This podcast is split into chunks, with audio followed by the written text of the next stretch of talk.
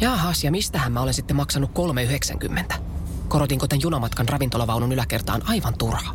Ah, täällähän näyttäisi olevan hyvät maisemat. Mutta miten mä nyt näen niitä, kun mä olen selkä ikkun? Ah, tähän kääntyy. Okei. Okay.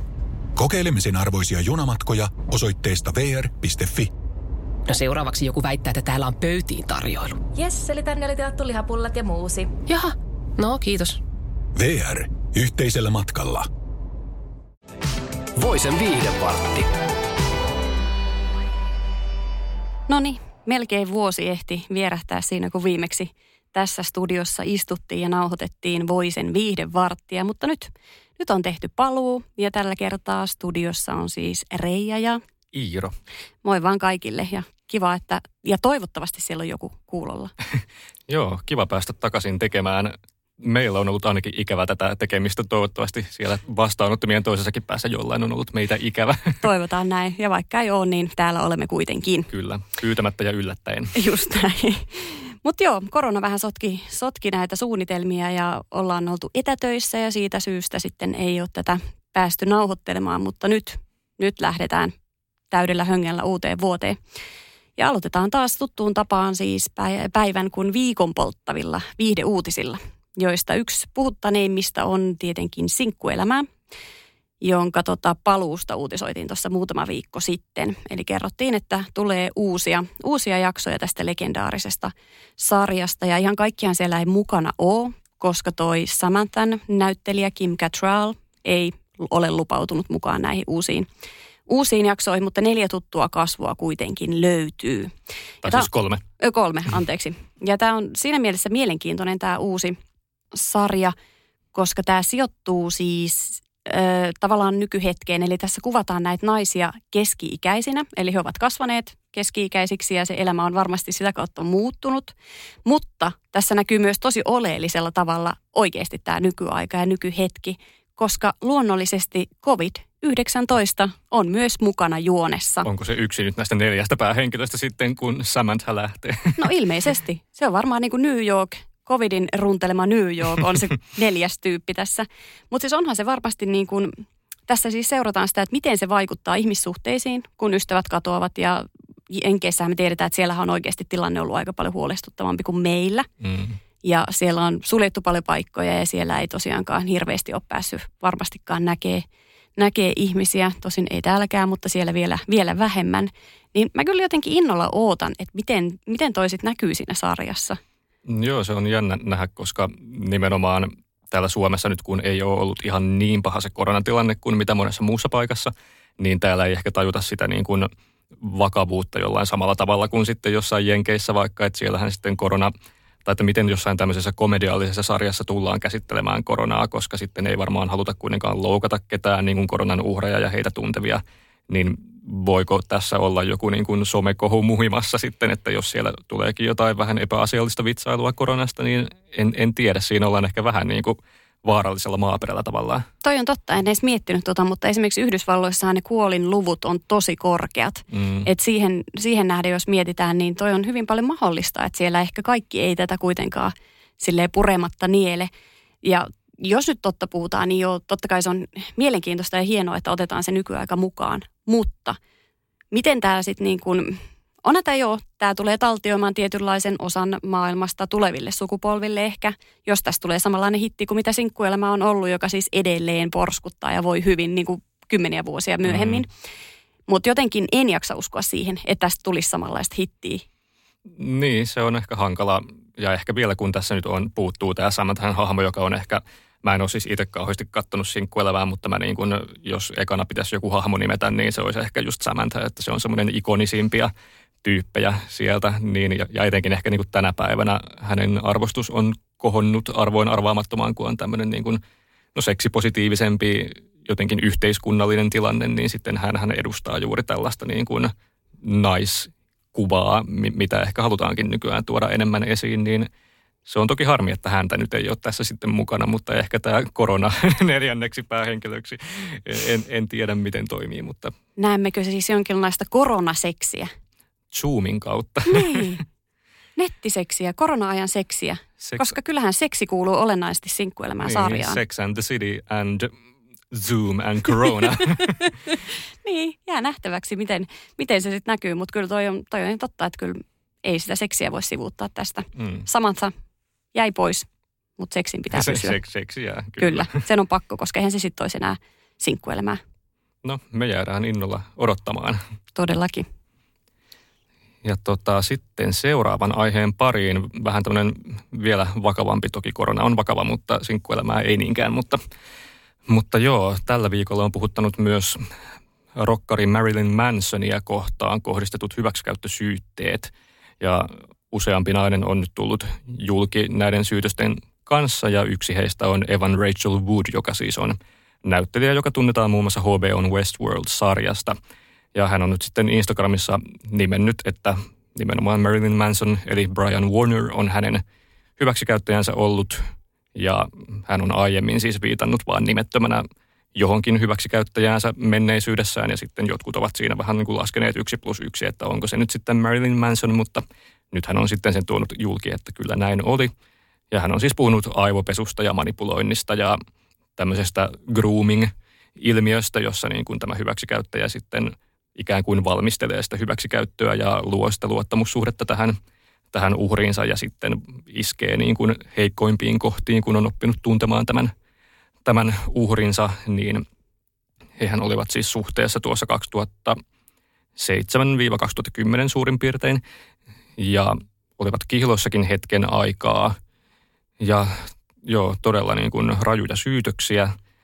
Ja Marilyn Manson itse on nyt sitten vastannut myös näihin syytöksiin, mutta ei, niin kuin, ei myönnä mitään, vaan sanoo, että tämä on ihan kammottavaa todellisuuden vääristelyä ja että hän ymmärtää, että hänen oma julkinen imagonsa ja taiteensa on, on tosi niin kuin kontroversiaalista, ja, mutta että nämä ovat hänen mielestään täysin kuitenkin valheita, nämä kaikki syytökset, mitä on nämä muutamat naiset nyt esittäneet.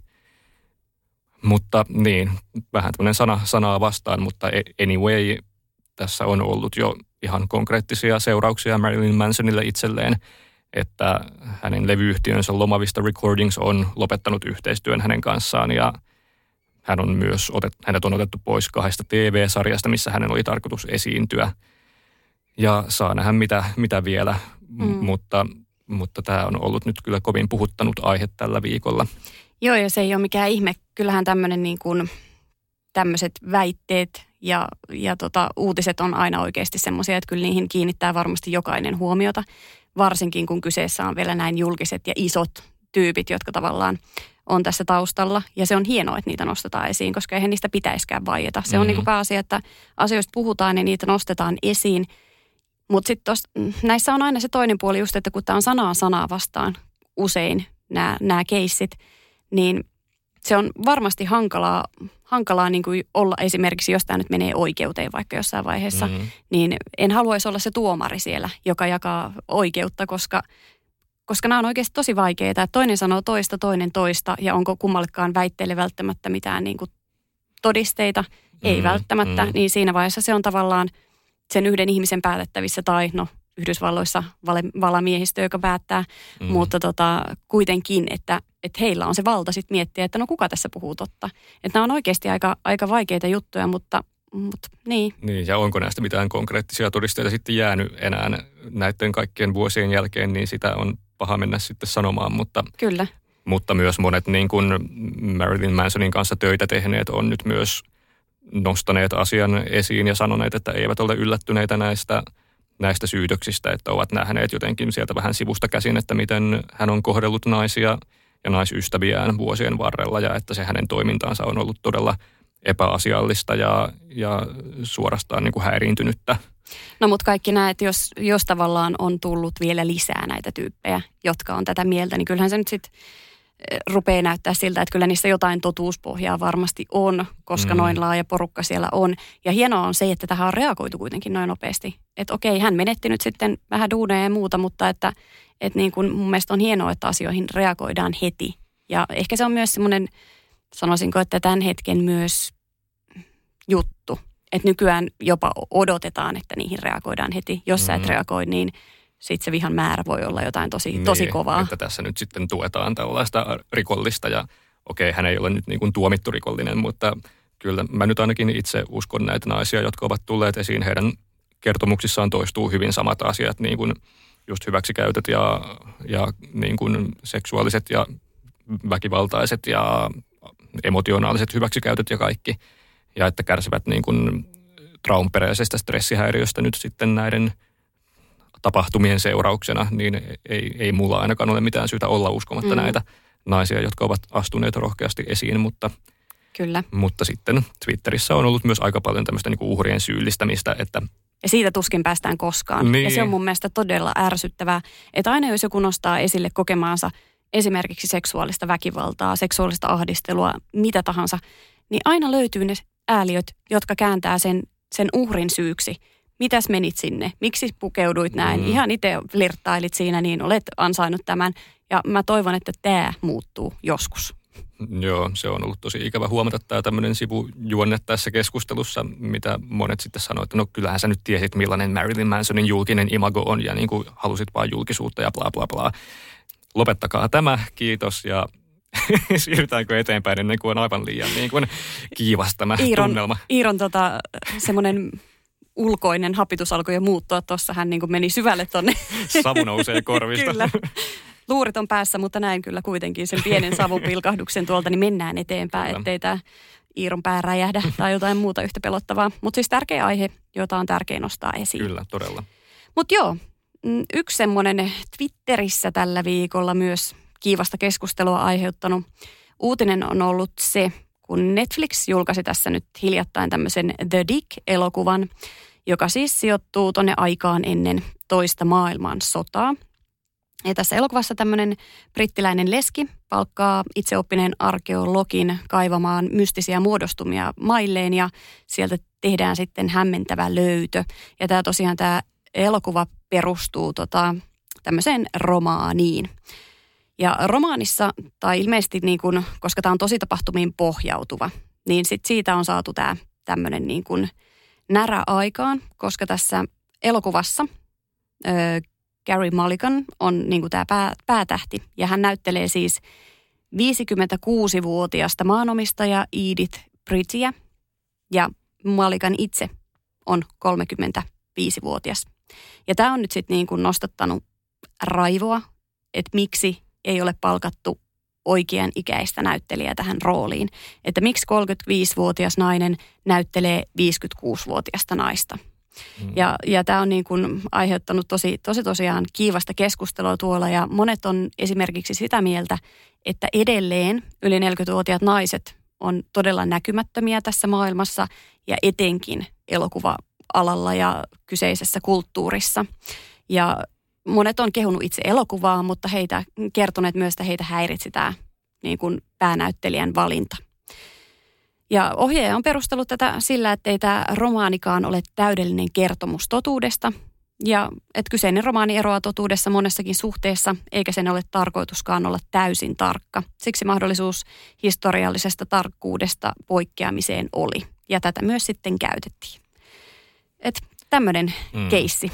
Niin, no nimenomaan ehkä niin kuin ymmärrän siis tämän kritiikin, mutta myös ymmärrän sen taiteellisen valinnan, että jos se romaani jo itsessään on muokannut sitä todellisuutta siihen, että ehkä se niin kuin siinä romaanissakin on sitten nuorempi henkilö, en, en ole varma, mutta jos näin on, niin sitten ehkä niin kuin se kritiikki voisi kohdistua myös siihen romaaniin, eikä vaan tähän Netflix-sarjaan, joka pohjautuu sitten siihen romaaniin.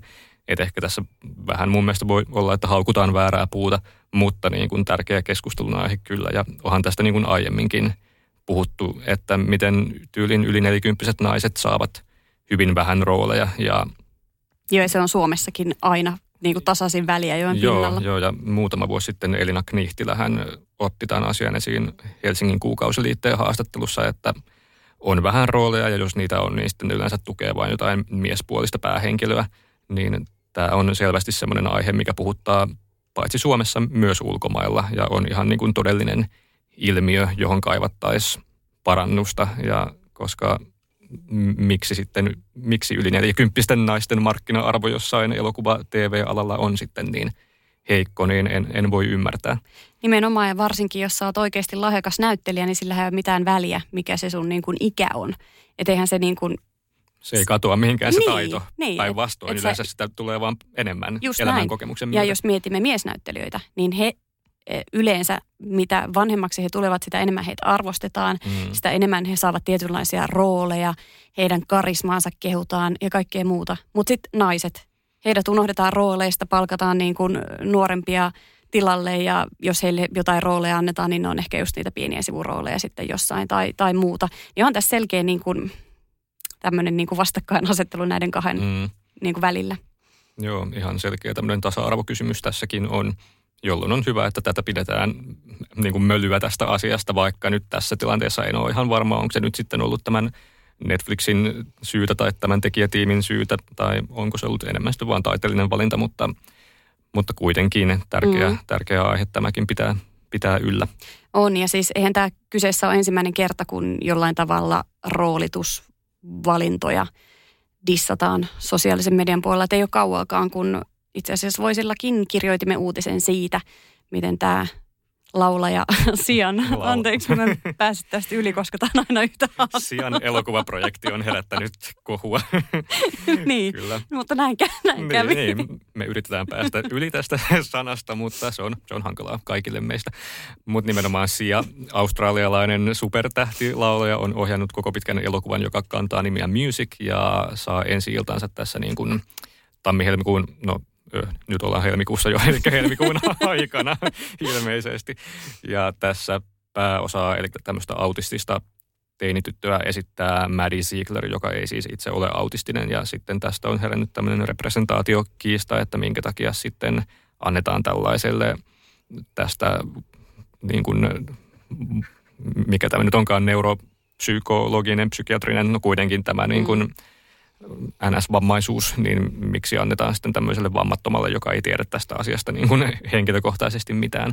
Niin nämä on hankalia kysymyksiä, että kuinka paljon näyttelijä voi niin kuin näytellä ja missä kohtaa se menee niin kuin loukkaavaksi, että sitten pitäisi tarjota niitä mahdollisuuksia mm. ihmisille, jotka oikeasti niin kuin tietävät siitä ja joita tämä koskettaa.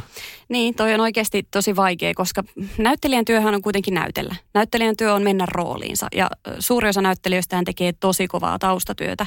Eli en usko, että kukaan hyppää siihen rooliin hepposesti tai että siellä kyllä otetaan varmasti mm. selvää kaikesta niin pitkälle kuin mahdollista. Ja esimerkiksi Leonardo DiCapriohan silloin tuossa Gilbert Grape-elokuvasta teki ihan järjettömän kovan suorituksen. Mm. Ja hän esitti siinä kehitysvammasta niin kuin nuorukaista. Ja mä muistan, kun mä itse katoin sen elokuvan ensimmäisen kerran, ja DiCaprio ei ollut mulle mitenkään niin kuin tuttu siinä vaiheessa vielä, koska se oli ihan hänen uransa alkuaikaa. Niin mä olin vaikuttunut, todella vaikuttunut siitä, miten hän niin kuin hoiti sen ja, ja sille, että, että niin kuin, mun mielestä myös se, että, että ymmärrän, ymmärrän molemmat puolet, mutta se myös, että, että kyllä niin kuin sä voit myös tehdä loistokkaan suorituksen niin kuin myös omana itsenäsi, jossa olet hyvä näyttelijä, jossa oikeasti haet sitä infoa ja tietoa ja meet siihen rooliin syvälle. Mutta on se ihanaa, että nyt myös esimerkiksi, mä en muista tämän elokuvan nimeä, mutta tuli viime vuonna elokuviin tämä, missä on tämmöinen Down-poika pääosassa. Mm. Ja se oli siis todella ihana ja sydäntä lämmittävä, lämmittävä elokuva kaikkineen ja hän veti tosi hyvän roolin siinä. Ja, ja mun mielestä oli ihanaa, että siihen on oikeasti otettu niin kuin tämmöinen down-poika niin kuin siihen mm. rooliin. Ja se oli niin kuin ilahduttava tuulahdus ja uskon, että tämä tulee varmasti lisääntymään. Ja niin kuin näin itsekin kehitysvammaisen miehen siskona, niin kyllä mä niin kuin liputan tietenkin tällaisen puolesta. Mm, mm. Mutta en mä myöskään haluaisi katsoa ihan täysin mustavalkoisesti tätäkään asiaa. Joo. Ja vielä piti tarkennuksena sanoa tähän aiemmin sanomaani, että siis autismiahan ei luokitella kehitysvammaksi, joten kun puhuin vammasta, niin se oli väärin sanottu, pahoittelen sitä. Mutta niin, nämä on hankalia kysymyksiä nämäkin, ja tässä nyt tässä Sian elokuvassa esimerkiksi on, on sitten kiinnitetty huomio siihen, että tämä päähahmon esittäjä vaikuttaa niin kuin vetämään sen roolin aika yli, ja se, sen on kokeneet monet autistiset sitten ikään kuin loukkaavana, mm. ja tosi monet on kommentoinut sitä, että he eivät pidä, että tämä on ok, niin tavallaan kuka minä olen sitten sanomaan, että se on ok, niin toivotaan, että tästä otetaan oppia tulevaa Niinpä. varten. Just näin. Aina onneksi voi kaikesta oppia ja se on niin kuin pääasia ja pitäkäämme siitä huolta tässä elämässä, että opimme myös itse Kyllä. koko ajan. Tähän loppuun vielä voitaisiin, meillä on siis ollut Voisen viihdevartissa tapana aina palkita tai nimetä joku tällainen viikon paras jossakin tai viikon jokin, niin tällä kertaa voisimme ottaa esiin viikon asumisratkaisun, sanotaanko vaikka näin. Eli TikTokissa on tällainen kiinteistön välittäjäksi esittäytyvä mies New Yorkista jakanut sitten videoita hänen mukaansa Worst Apartment Ever in New York City, eli New Yorkin kamalimmasta, surkeimmasta asunnosta. Ja tämä on mennyt viraaliksi ihan syystä, koska se on kyllä todella niin kuin erikoinen asumisratkaisu. Se on ihan minimaalisen pieni koppi. Siellä ei ole uunia, ei ole hellaa eikä pakastinta. Siellä on hädintuskin tilaa sängylle.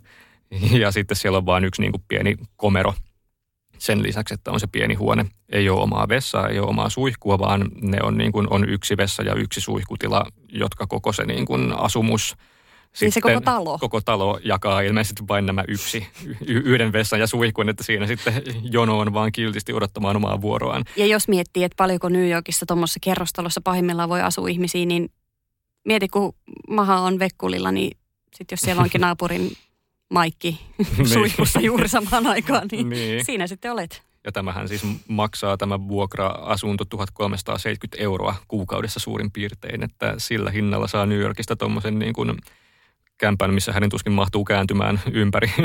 Ja tämä oli kyllä ihan hirveä, kun mä katsoin noin noi videot, niin mä, mä olin pöyristynyt siitä. Tämähän siis sijaitsee tällaisessa halutulla West Village-alueella. Kyllä. Mutta se, että et joo, mun puolesta saisi olla ihan kuinka haluttu alue vaan, mutta mä en pystyisi asua tuossa ton kokoisessa kämpässä, jossa ei ole mitään. Että sulla ei tosiaan ole siellä vessaa, eikä suihkua, eikä mitään muutakaan, ja sä maksat siitä melkein 1500 euroa kuukaudessa. Mm.